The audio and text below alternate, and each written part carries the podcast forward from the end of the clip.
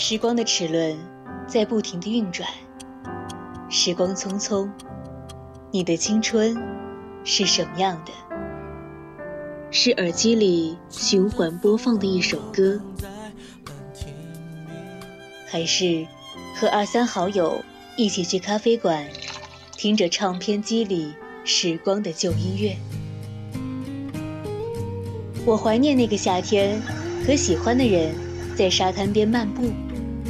在周末，和爸妈一起吃一锅热腾腾的火锅，那是烟火时光里最美好的记忆。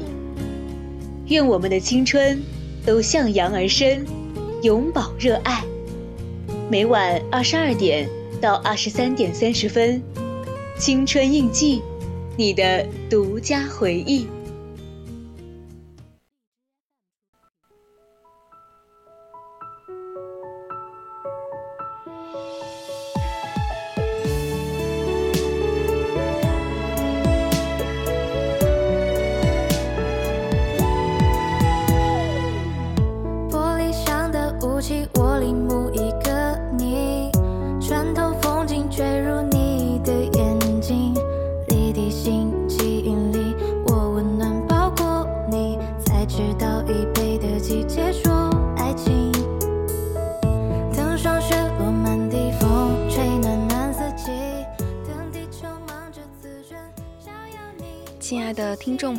大家晚上好！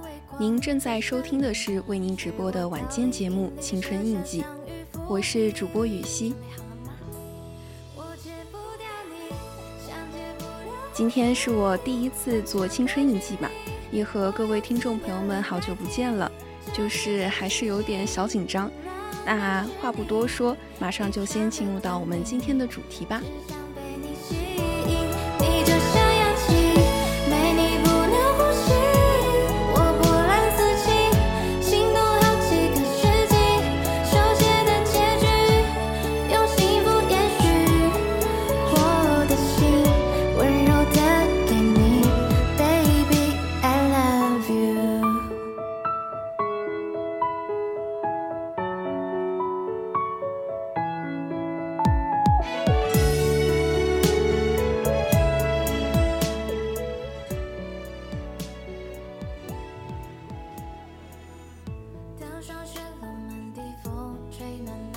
东尼度过漫长岁月这本书中有句话：太快的东西都没办法积累感受，不是不纪念，而是心里留了更多位置给往后，留给了想象里美得不可方物的未来。大家有没有因为书中的一句话，就对这本书产生了浓厚的兴趣呢？我对《陪安东尼度过漫长岁月》这本书就是这样。字里行间透露出对真实的生活的真实的情感，足以令我十分动容。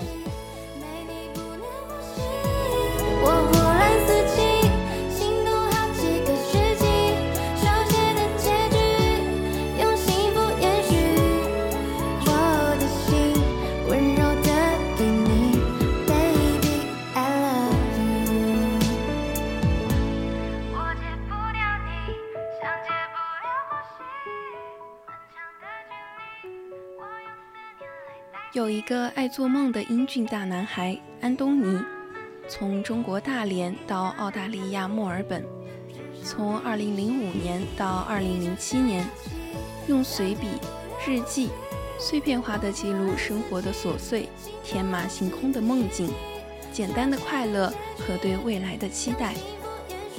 这些青春的记忆，我们一直惴惴不安，又充满好奇的未来。会在心里隐隐约约的觉得他们是明亮的。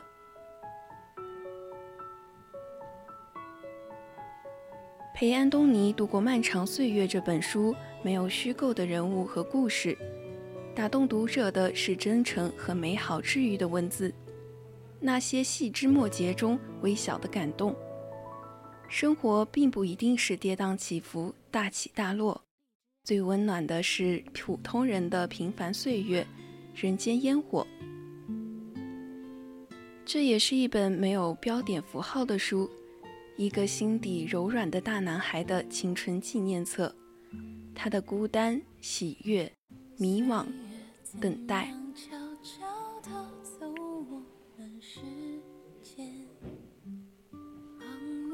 这本书后来被拍成电影，于二零一五年上映。陈奕迅演唱了主题曲，歌词和这本书温暖治愈的主题很贴切。走过了人来人往，不喜欢也得欣赏。我是沉默的存在，陪你把孤单变成了勇敢。一次次失去又重来，我没离开，陪伴是最长情的告白。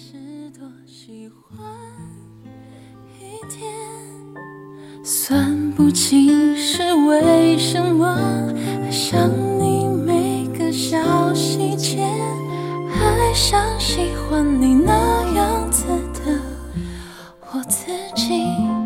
秋天陪你一起看落叶，冬天陪你等春天，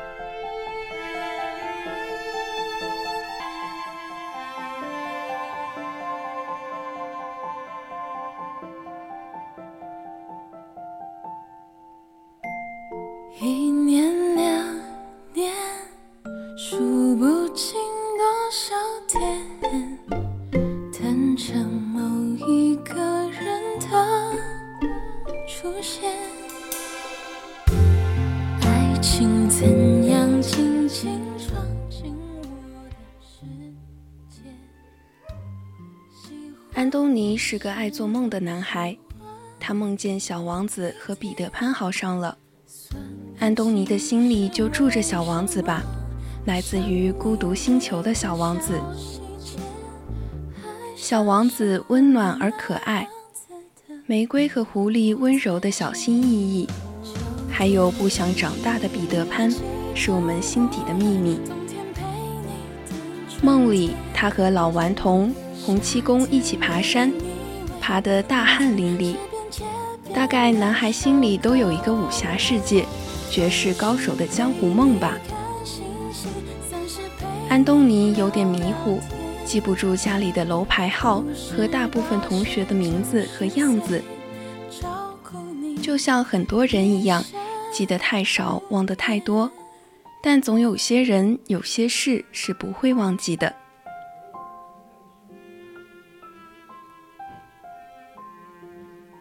上小学时捡了十块钱，带他去游乐园玩的邻居家毛毛哥哥，和同学一起看无厘头电影《春田花花》，在麦当劳洒满阳光的玻璃窗后吃汉堡，还有总在睡觉前发短信的萌萌。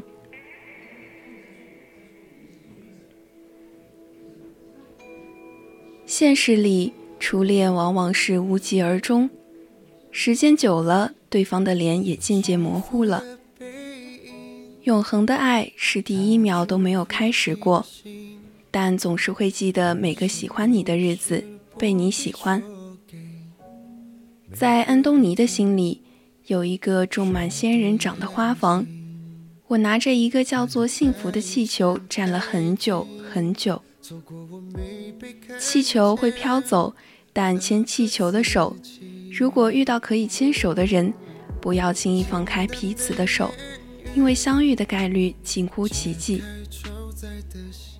人生有无数的离别、失去，爱情也许会失去，但我们曾有过爱的信念。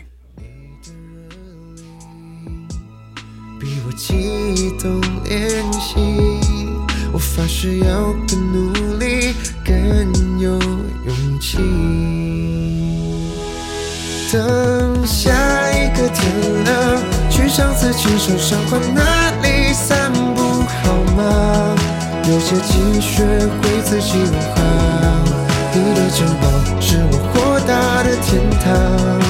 等下一个天亮，把偷拍我可爱的照片送我好吗？我喜欢我飞舞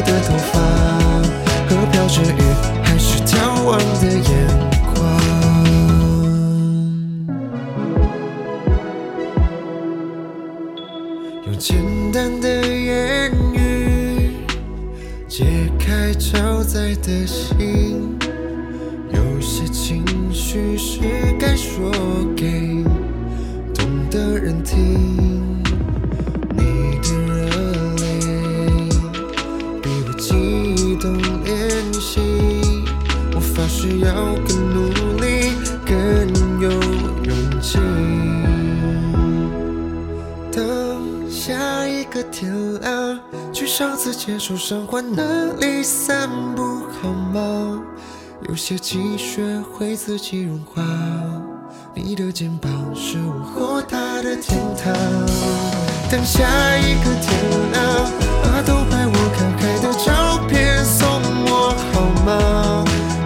我喜欢我飞舞的头发和飘着雨还是眺望的眼光。时间可以抹去我的。安东尼在大连长大，他喜欢这座城市，喜欢大连的风景，也喜欢坐在公交车最后一排睡觉。睡醒后就走过了大半个城市。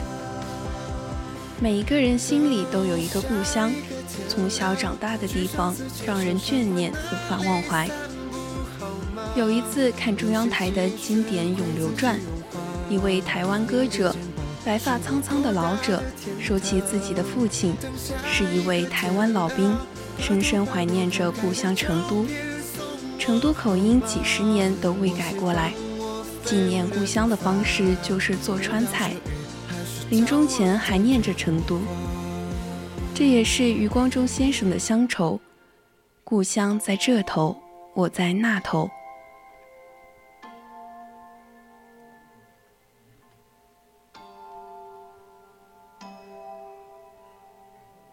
安东尼怀着对家乡的不舍，去了几千公里外的墨尔本求学，一个陌生的国度，带着他的玩具兔子不二。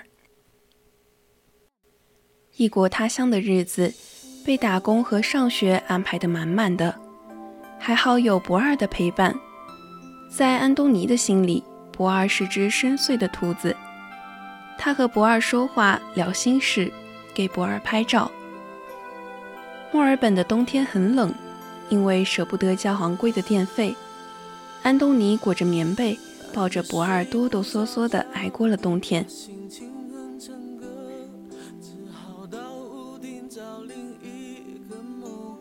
每个人心里都有些难以割舍的物件，长久的相处之后，就像家里的一份子或心灵的寄托。爱书成痴的人。对于喜欢的书籍，小心收藏；弹琴的人爱惜自己的乐器，如珍贵的宝物。亲人、爱人亲手写下的信笺，还有喜欢的玩偶，会放在床头陪伴。陪伴是最长情的告白，人如此，物也如此。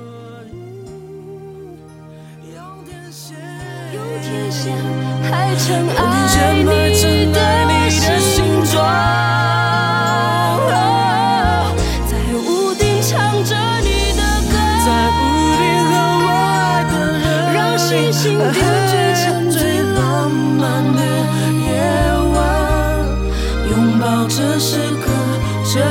这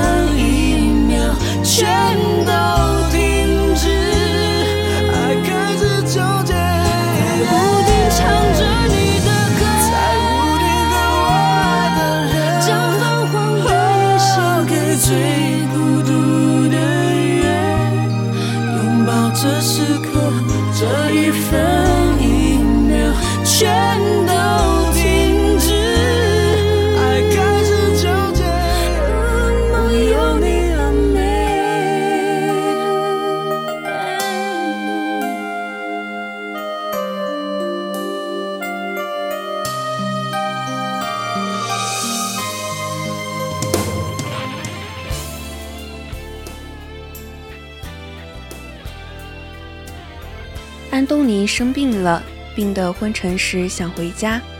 病好后，他忽然觉得，人生没有什么非要做的，也没有什么不可以放弃的。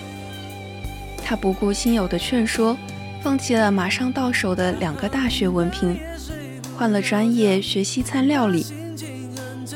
这是青春才有的肆意吧？因为年轻，好像人生的路有很多选择。毛姆在《月亮和六便士》说：“月亮和六便士都在眼前，是为一份六便士的生活疲于奔命，还是为仰望心中那轮明月而有所放弃？”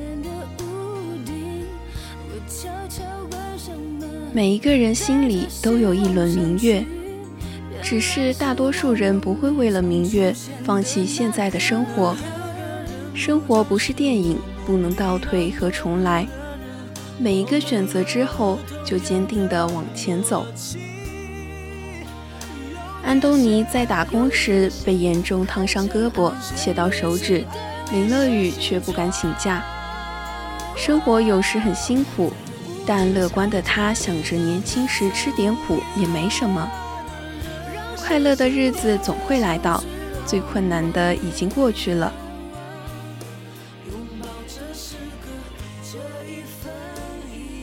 在墨尔本，安东尼遇到很多来自其他国家的同学，友好的巴基斯坦人，英俊的希腊人，可爱又别扭的澳洲人、非洲人。圣诞假期旅行时，隔座优雅的新西兰老太太，去过大连的澳洲夫妇。人生的旅程，我们不知道会遇见谁，每一次相遇都是一场缘分吧。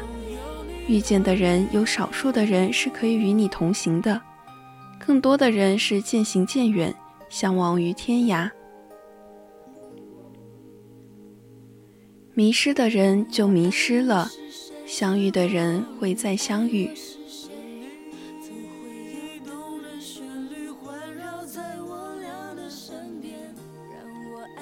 有一天，安东尼郑重地在日记中写下。要离喜欢搬弄是非的人远一些，这是他对自己的提醒。生活中总会遇见一些品性不好的人，要保护好自己，也要远离这样的人。所谓人生，就是取决于遇见谁。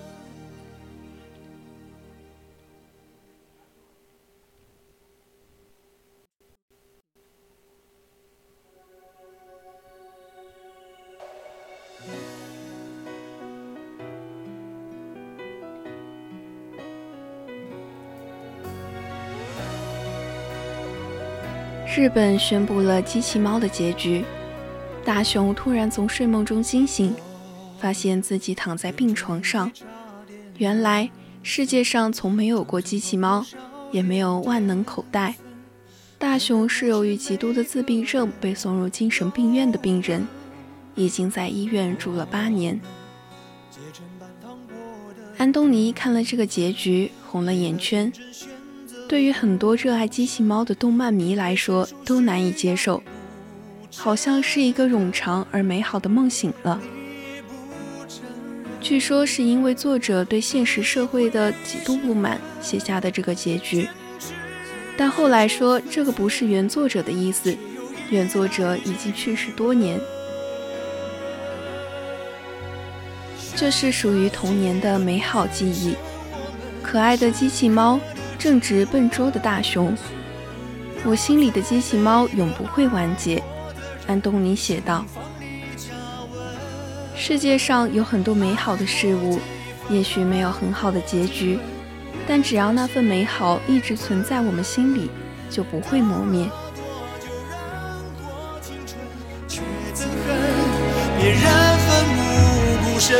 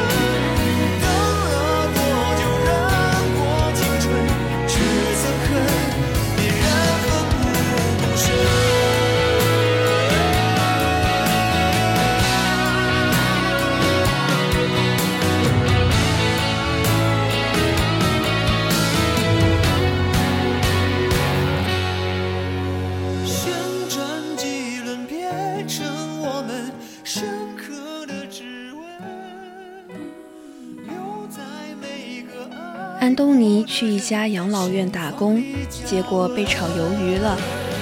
原因是老人们每天都吃不饱，一顿只有一勺意大利面或一勺土豆泥。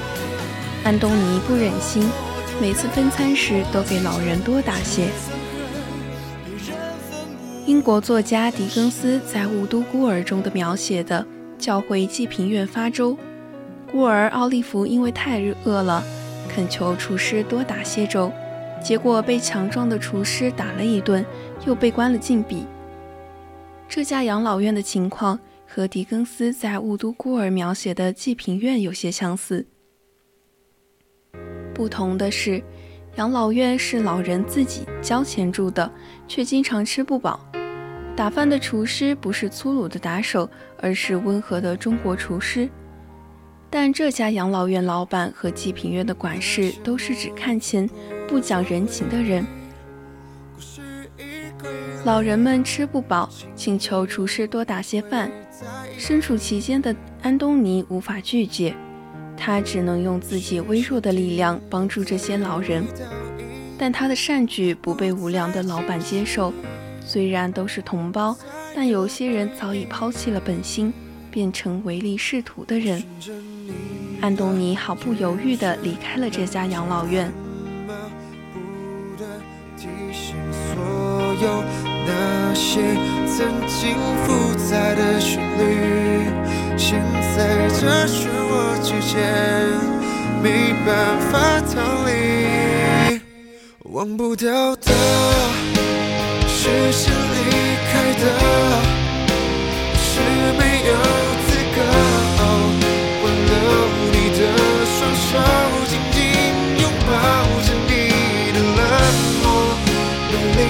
力气解开所有你留的难题，想念你的呼吸，我在失去你给。的那些难忘的，一瞬间掉落的泪，只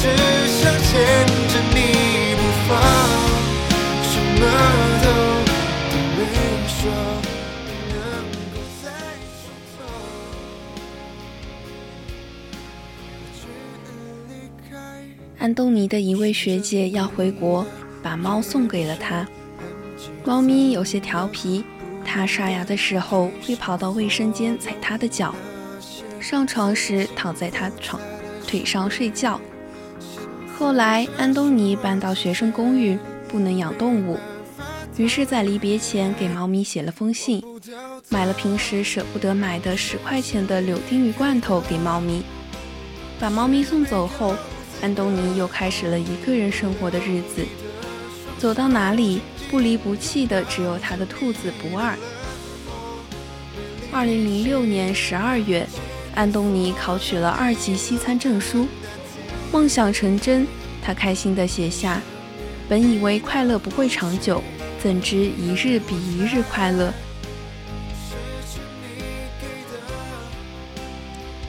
考取二级证书后，安东尼拿到了一些好的工作，承办婚礼和宴会。生活渐渐好起来了，买了车、电冰箱、保险，去长途旅行，和朋友在明媚的天气沿着南大西洋的公路旅行，在海边期待巨鲸的出现。林深时见鹿，海蓝时见鲸，人生的梦想总有机会去慢慢实现。一瞬间掉落的泪，只想牵着你不放，什么都就这样不能再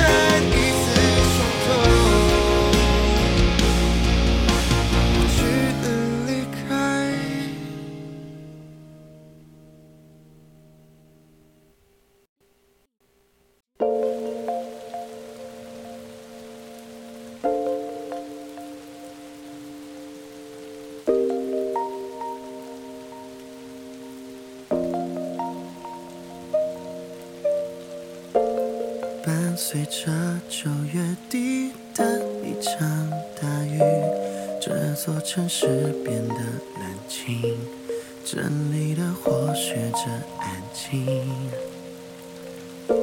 随着飞机震耳欲聋的轰鸣，你就这样离我而去，带着我。喜欢阅读和摄影的安东尼，有一天看到自己和博二说的话登上了杂志，他有了一丢丢的成就感，但是看见月亮时，觉得那些困扰自己。让自己喜悦的失落和成就，什么都不是嘛。他还是一个平凡的瘦弱的男生。安东尼开始读《小王子》时，觉得玫瑰一直在折磨着小王子。后来有一刻，突然明白玫瑰脆弱而又甜腻的感情。安东尼有时会在夜晚看月亮，看星空。晚上我们看到的那些离我们距离几光年的星星，这些光真的是在宇宙中寂寞地穿行了好几年才让我们看到的吗？宇宙无垠，浩瀚而神秘。据观测，我们在地球上看到的星星的光芒，行星本身是不会发光的，其实是它们反射的恒星的光的缘故，是行星几百年。几千年、几万年前发出的光芒。安东尼想着毕业后就回国，回到朋友和喜欢的人身边，开个小西餐店，在不忙的午后午睡发呆，就这样走下去。也许之后生活还会有别的惊喜。生活就是这样一场又一场美好事物的追逐。而漫长就是用一辈子的时间，与想要陪伴的人彼此陪伴。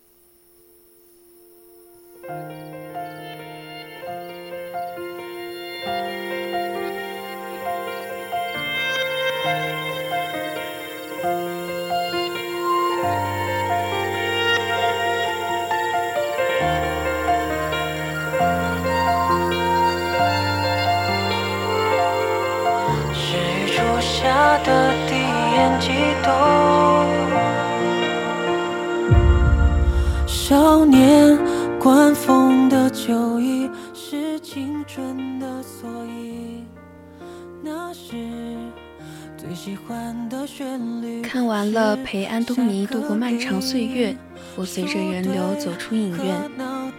散场的路上，几位朋友嘟囔着抱怨电影太过平淡，而我就喜欢这部淡得像白开水的电影。它是属于大众的。而不像昂贵的哈根达斯，只是少数人的奢侈品。你会在其中找到自己的影子。安东尼的那些岁月，就是我们大多数人所经历的时光。安东尼因为一份偶然的工作，从此与西餐结缘，渴望成为一名真正的厨师。于是他瞒着父母转到了美食系，开始了一段追梦的旅程。一路上，安东尼遇见刁钻的老师、挑剔的商家、火炉一样的厨房，磕磕绊绊，但是他很快乐。这是他的梦想，是他真正喜欢的事。房东太太在初见安东尼的时候，送给他一幅安东尼的肖像画，一只可爱的小兔子，被安东尼称为不二。他是远在异乡的安东尼最忠实的陪伴，总会在安东尼最寂寞的时候出现，为他分担痛苦。在安东尼最开心的时候出现，与他共享快乐。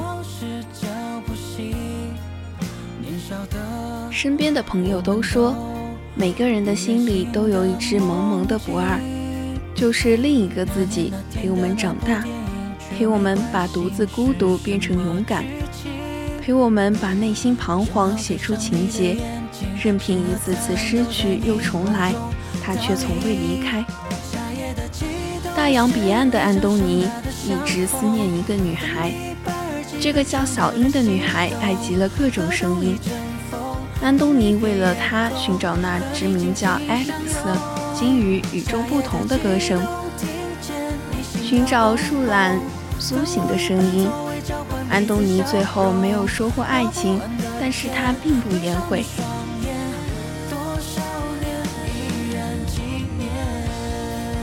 年少的时候，我们都为一个人疯过、傻过。我们会因为他的一个笑，痴痴的在走廊上发愣。我们会为了一次偶遇，在学校里逛了一圈又一圈。我们会因为他的优秀，不断的去提升自己。尽管最终一无所获，但是我们和安东尼一样无怨无悔，因为我们青春年少，体验了让心充实的滋味。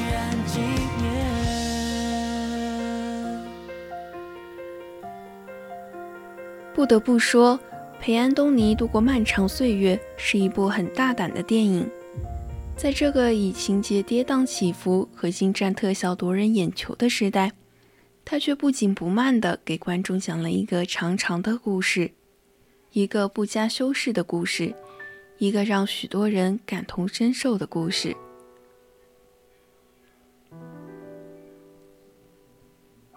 然而。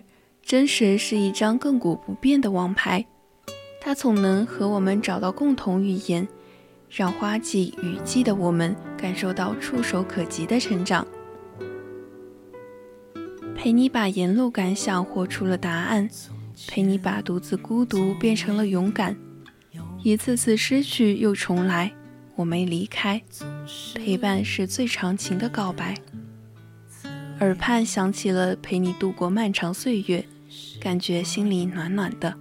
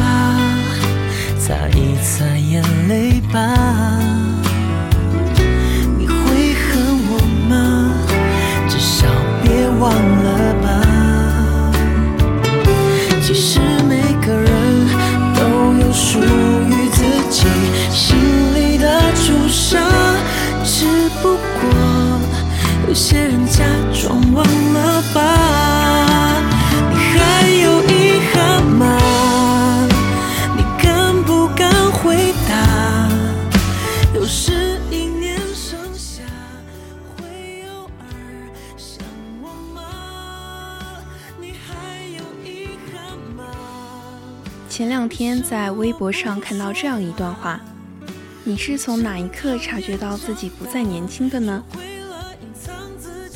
那天我路过一个礼物店，几个穿着校服的男生在外面讨论，应该是要买礼物送人。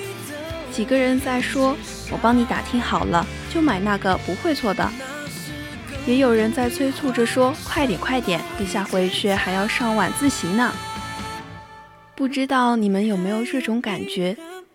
就是只有到这种时候，突然撞见热气腾腾的一群人，才会让你察觉到。原来自己不再年轻了。其实真的很明显，十几岁的年纪，哪怕是在人群中，那种洋溢着的青春感，还是会让你一眼认出来。眉眼间跳动的灵气和看向万事万物时眼里的光，每一寸呼吸都是不一样的。再回想到我自己。十几岁这样的字眼，距离我真的很远了。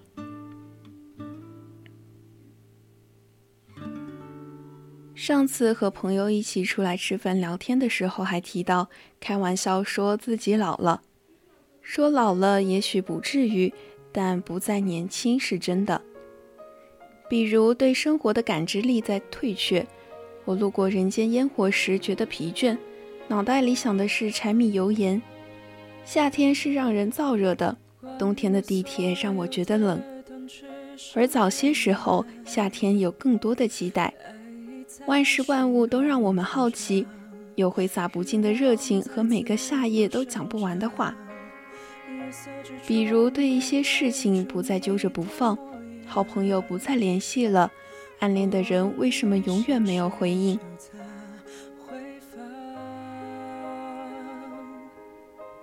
我朋友是这样说的：以前我会写很长很长的话发给对方，我希望对方了解我，我希望他能知道我是一个多么值得来往的人。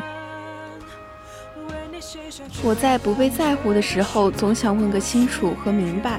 我想问对方为什么这样对我，可现在别人稍微远离我，我便默契的疏远，不联系便不联系吧，没有回应就算了。其实很多时候，我都觉得自己没长大。我永远以为自己停留在十几岁的年纪，可表达欲的逐渐流失也好，对生活的感觉变得越发迟钝也好，总有那么些时刻让我察觉到我自己已经不再年轻了。我也时常感觉到自己的笔尖跳动的灵气在消失，以前好像借着倾诉欲能够写好长的感慨。对身边的人的变化，很多时候察觉不到。早些时候，我一眼还可以看出谁暗恋谁。后来我还在跟朋友聊，说好奇怪啊，现在说到夏天只会想起燥热，听起来一点都不浪漫。可不浪漫的原来不是夏天，不浪漫的是不再年轻的我们啊。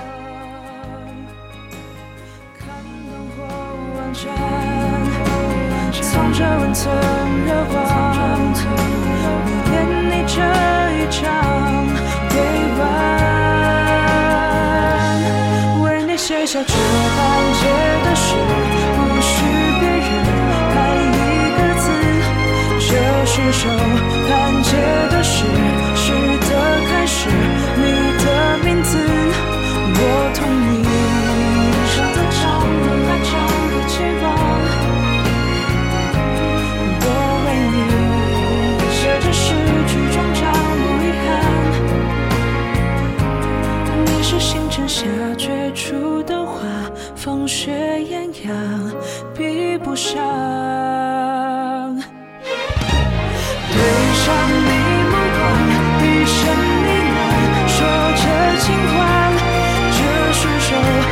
界的事，是的开始，你的名字，这是首半截的诗，是的。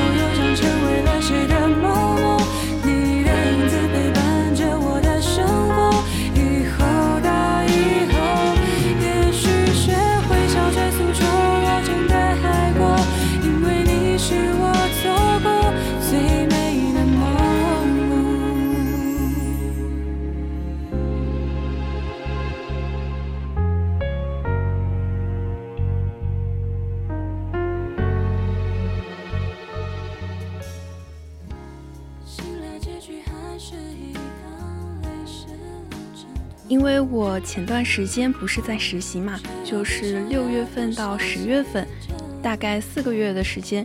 然后八九月份的时候，就是他们中小学都开学了嘛，他们之后放假，周五的时候放学就能明显的感觉到下班路上车流变得比平时多很多，那个路就堵得水泄不通。然后在公交车上就会看到很多刚放学的小朋友们，虽然虽然他们也是十几岁的年纪吧，嗯、然后我现在也才二十二十二的年纪，可是就是很想叫他们一句小朋友，就是真的感觉自己有有有在变老吧。然后就听他们在公交车上讨论国庆放假布置了多少多少作业啊，这份试卷是我们之前写过的。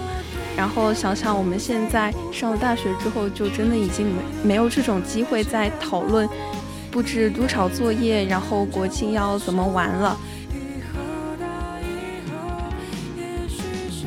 真的能感觉到他们虽然是五年前的自己吧，就还是能感觉到当时的自己应该也是像他们现在这样很有朝气吧。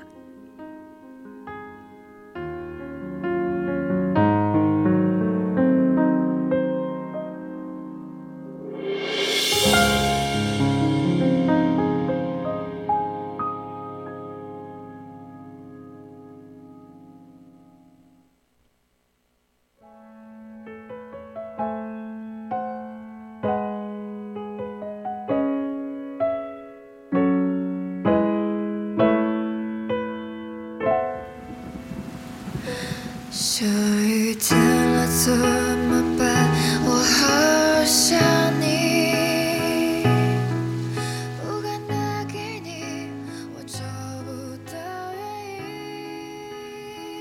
那不知道各位听众朋友们眼中的二十岁是怎么样的呢？在偶像剧里，它会伴随着各种美好，主人公会带着主角光环，左手梦想，右手爱情，结局也一定是皆大欢喜的 happy ending。但生活呢，毕竟不是偶像剧，没有滤镜，也没有人会被格外优待。很多人的二十岁思维还停留在学生时代的象牙塔里，一只脚却已经踏入成年人的世界。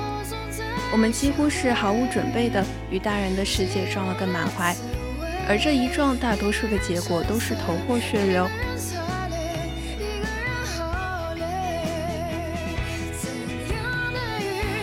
金钱、背叛、欺骗和偏见，所有那些曾经可以以年轻的名义嗤之以鼻的字眼，都会在你踏入社会的那一瞬间蜂拥而来，而你根本避无可避。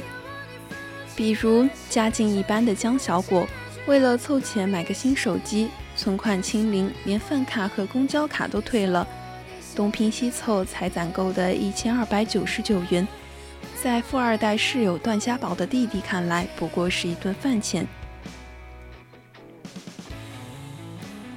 比如天生丽质、肤白貌美的梁爽，本以为靠着美貌和努力就能顺利实现成为时尚美妆博主的梦想，却因为涉世未深被坑、被偷创意、被生活亲自教育，想在大人的世界里站稳脚跟，光有脸蛋和运气是不够的，你还得懂这里的规则。我们很快发现，这个传说中的成年人世界。原来一点也不友好，他用他最擅长的冷漠和严苛，一点点敲打着年轻人身上的天真和莽撞。就像《二十不惑》里那句话说的：“我们都是这个新世界的实习生，满怀期待的想要给人留下美好的第一印象，温柔的说一句初次见面请多关照。可这陌生的世界却告诫我们。”初次见面，你在这里微不足道。在我们的成长中，总会有无数个时刻让你感觉到不适，让你摔跟头，让你头破血流的发现，原来从孩子到大人根本就没有过渡期。不管你是学霸还是学渣，不管你是有钱还是没钱，一旦步入社会，大家都一样，没有人会像爸妈、老师一样温柔的哄着你。等着你慢慢成长，而我们唯一能做的就是努力让自己成长的快一点。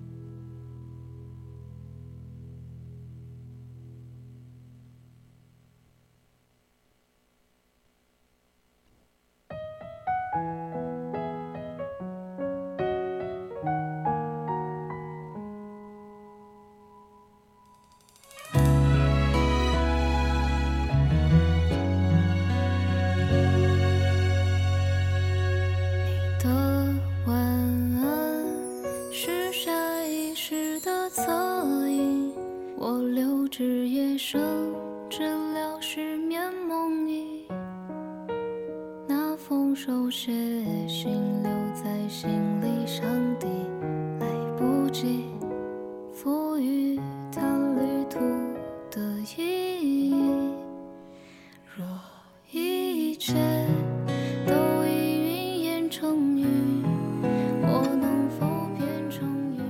你若之前九月份的时候，我也忘了是二十不惑还是三十而已在热播，然后我的朋友就一直想让我跟他一起追剧，就是我一直以为二十不惑是拍给二十岁左右的人看的，直到一个三十好几的朋友当着我的面一把鼻涕一把泪的熬夜刷剧，我才突然明白，二十岁的故事是年轻人的现在，也是成年人的回忆。是越长大越远离的美好时光。在网上看到一个评论说：“二十不惑里最打动人的，不是二十岁这个年纪，而是在这个年纪里特有的对梦想与爱的勇气。”诚然，《三十而已》里顾佳和王曼妮的友情令人羡慕，可这份友情的开始，却是因为顾佳需要买一个包来让自己进入太太圈，而王曼妮刚好欠了。钟小情一个大人情，所以才愿意出手相助的。虽然这真心不假，但其中掺杂的成年人的利益权衡也不容忽略。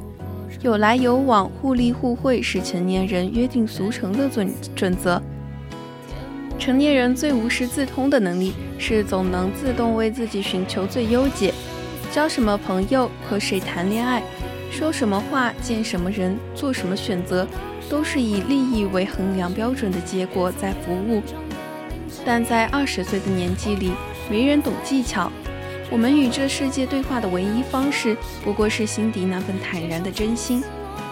所以，王曼妮在明知梁正贤有女朋友之后，还是犹豫了很久才下定决心分手。而梁爽一发现富二代男友劈腿，就拿钻戒划花他的车，头也不回地离开。即使后来因为工作原因，他产生过片刻犹豫，但紧要关头。仍然有勇气豁出一切，守护自己的尊严。所以你说，二十岁和三十岁的区别是什么？对比一下，你就会发现，二十岁的时候，我们身边有一群朋友，什么鸡毛蒜皮的事都会告诉对方，发生天大的事你也不会害怕，因为那时候我们每个人的心里都有一种强大的叫做自相信的力量，相信朋友一交就是一辈子。相信爱情，赌上真心就会无悔；相信努力就会成功；相信自己永远不会被改变；相信自己相信的一切。但成年之后，人生的底色一瞬间变成了害怕：害怕坏情绪说太多会吓跑一些人；害怕距离太远会弄丢一些人；害怕太热烈的依赖和喜欢会让爱喘不过气；害怕真心被辜负。也害怕真心被看穿，怕一直这样，又怕将来不如这样。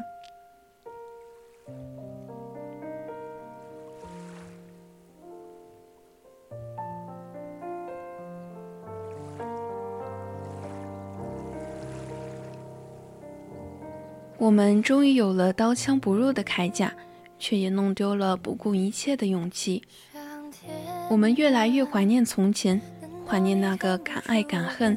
张牙舞爪的二十岁，怀念那个上铺下桌小小的寝室。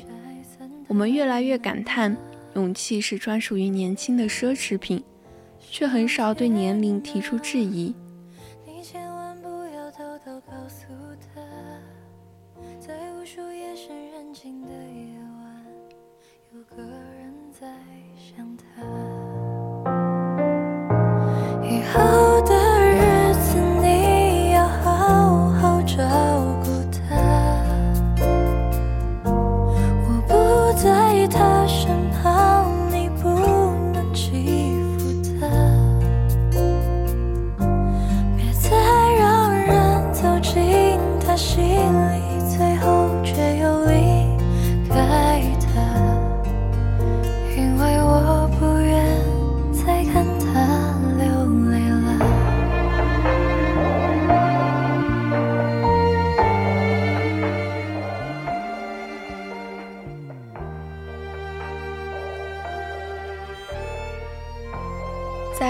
上我看到过一条扎心的留言：三年前我大学毕业，结果疫情爆发，找工作四处碰壁，女朋友也提出了分手分手。如今的我一点积蓄都没有，生活费还得向父母伸手，感觉有时候活着是真没劲。底下评论区里，大家也都在吐苦水，表达着同样的迷茫。赚不到钱的被生活逼入绝境，赚到钱的在忙碌中迷失了自己。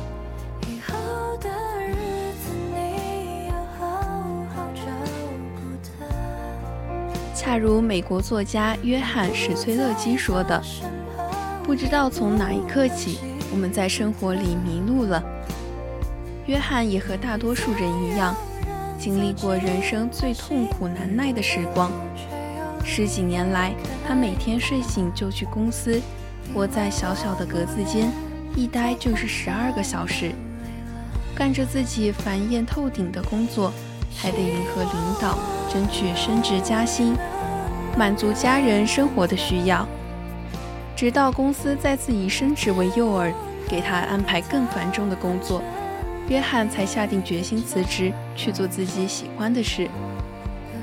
没想到做出改变后，他发现生活根本没有那么难，而摆脱迷茫的方法也非常简单。约翰将自己的经历写成了《世界尽头的咖啡馆》一书。该书出版后，引发了全球阅读热潮，他自己也因此成为著名的激励演讲演说家。如果你正身处迷茫，这本书或许能帮你解开生活的死结。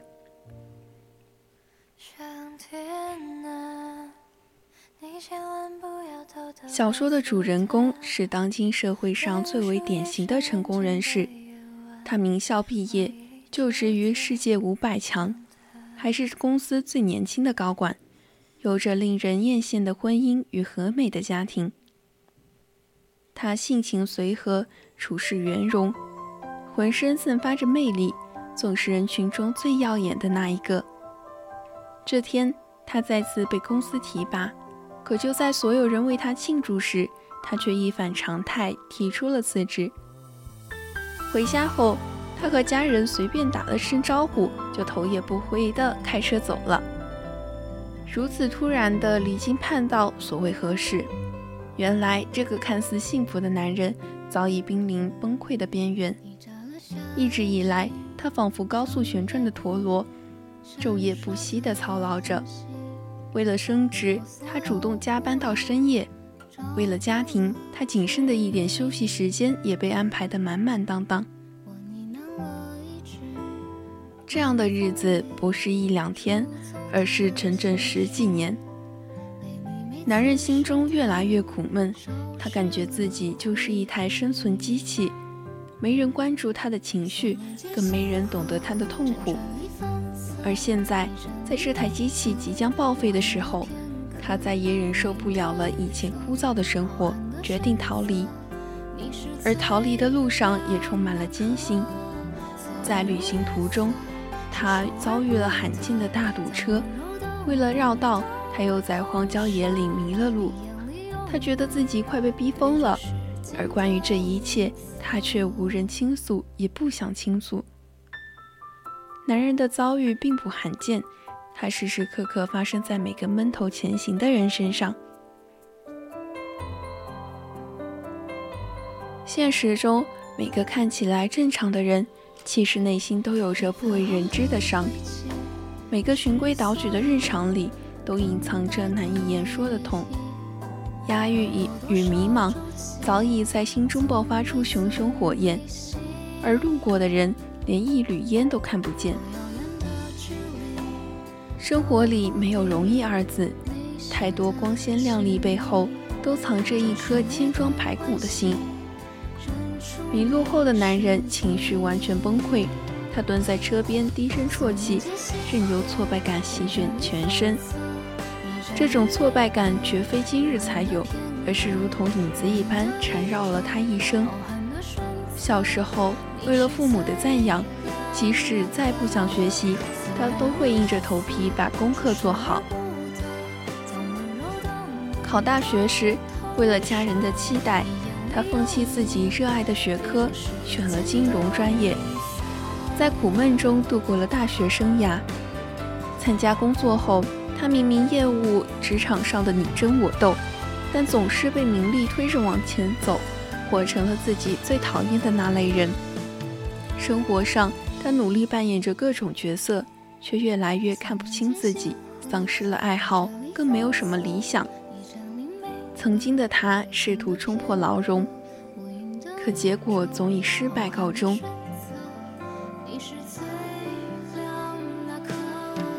他想周末去打打球，但公司的一个电话就逼得他回去加班。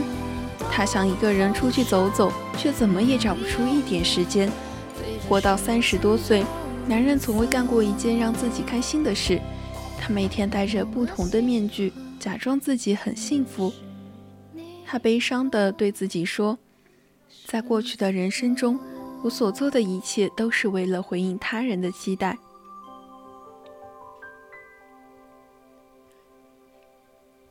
心理学家卡伦·霍尼曾说过：“无法成为我们自己，是一切绝望根源。”一个人之所以迷茫、痛苦，根源就在于他总想迎合这个世界，满足了别人，却委屈了自己。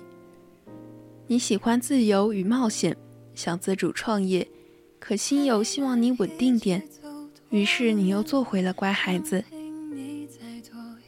你讨厌内卷的职场生态，但为了给领导留一个好印象，又默默加班到晚上十点。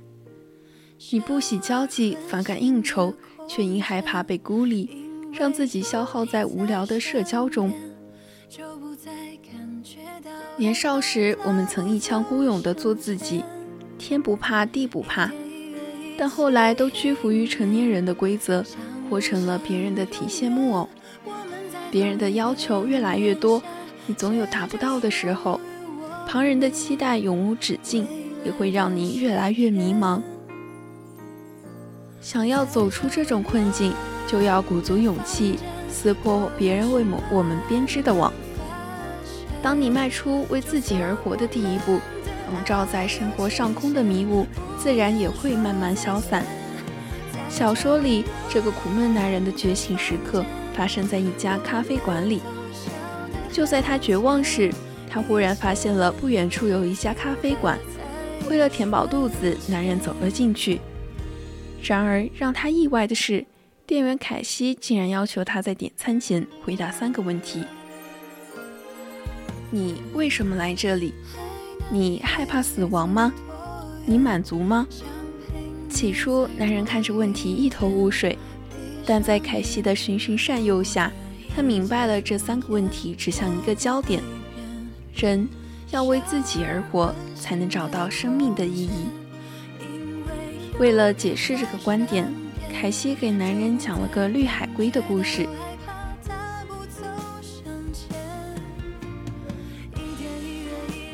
有一次，凯西在海里游泳，发现身边有一只绿海龟，他打算和海龟比赛，看谁游得快。起初，凯西遥遥领先，把海龟远远甩在后面。可当他精疲力竭时，发现海龟竟然赶超了自己。他百思不得其解，做了一番深入研究，终于发现了海龟的秘密。原来，它一下水就拼命游，而海龟则根据海水的运动规律顺势而为。当海浪推向岸边，海龟按兵不动；而当海浪向大海涌起时，海龟则加速划水。凯西进一步解释说。我们生活也是一片汪洋，你的心意便是翻滚的海浪，你只有顺着自己的心意生活，才能轻松前进。听到这里，男人恍然大悟，想要摆脱迷茫的困境，就不能违心的活着。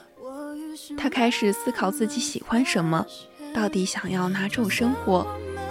他为自己制定了详细的计划。旅行结束后，他开始读书写作。去高校进修，终于在一年后，男人成功转行，成为了一名旅行作家。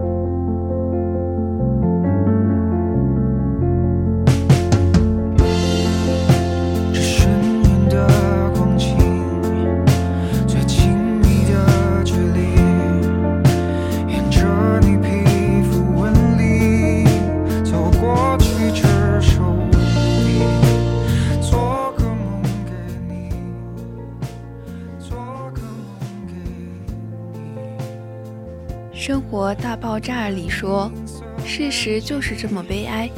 我们中有些人注定要在生活的点滴中寻找生命的意义。人生其实很残酷，我们总是一不小心就在外界的潮汐里随波逐流，迷失了自己的航向。然而，生命的意义、生活的目的，乃至最细微平常的快乐，都需要我们活出自我后才能寻找得到。无需事事与别人计较，不要迷失在别人的脚印里，走出你自己的节奏。治愈生活迷茫的解药，永远只能在自己手里。看清自己，付诸行动，痛快地为自己而活，你一定可以走出迷津，找到你未来的路。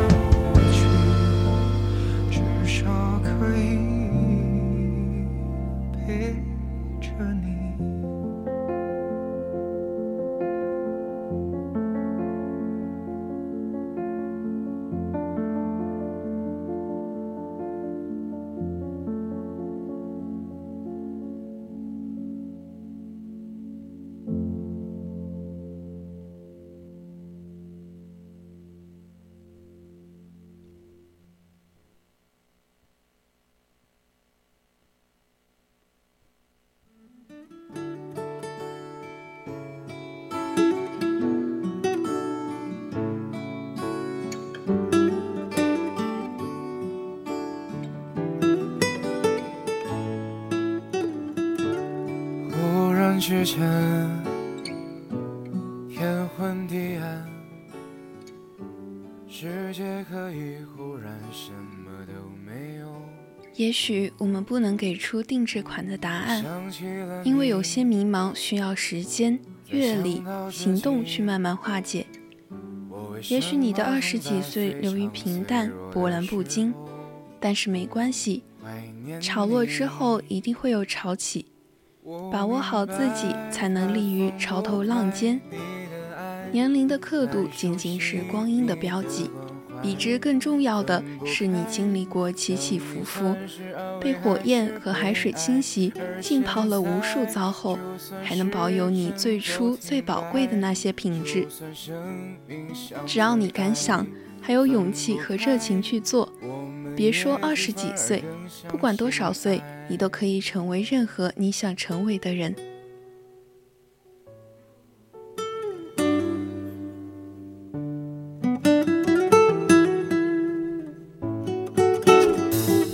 如果这天地最终会消失，不想一路走来珍惜的回忆。有你，我明白，再放不开你的爱，太熟悉你的关怀，分不开，想你算是安慰还是悲哀？而现在，就算是枕头停摆，就算生命像尘埃，分不开。我们也许反而更相信爱。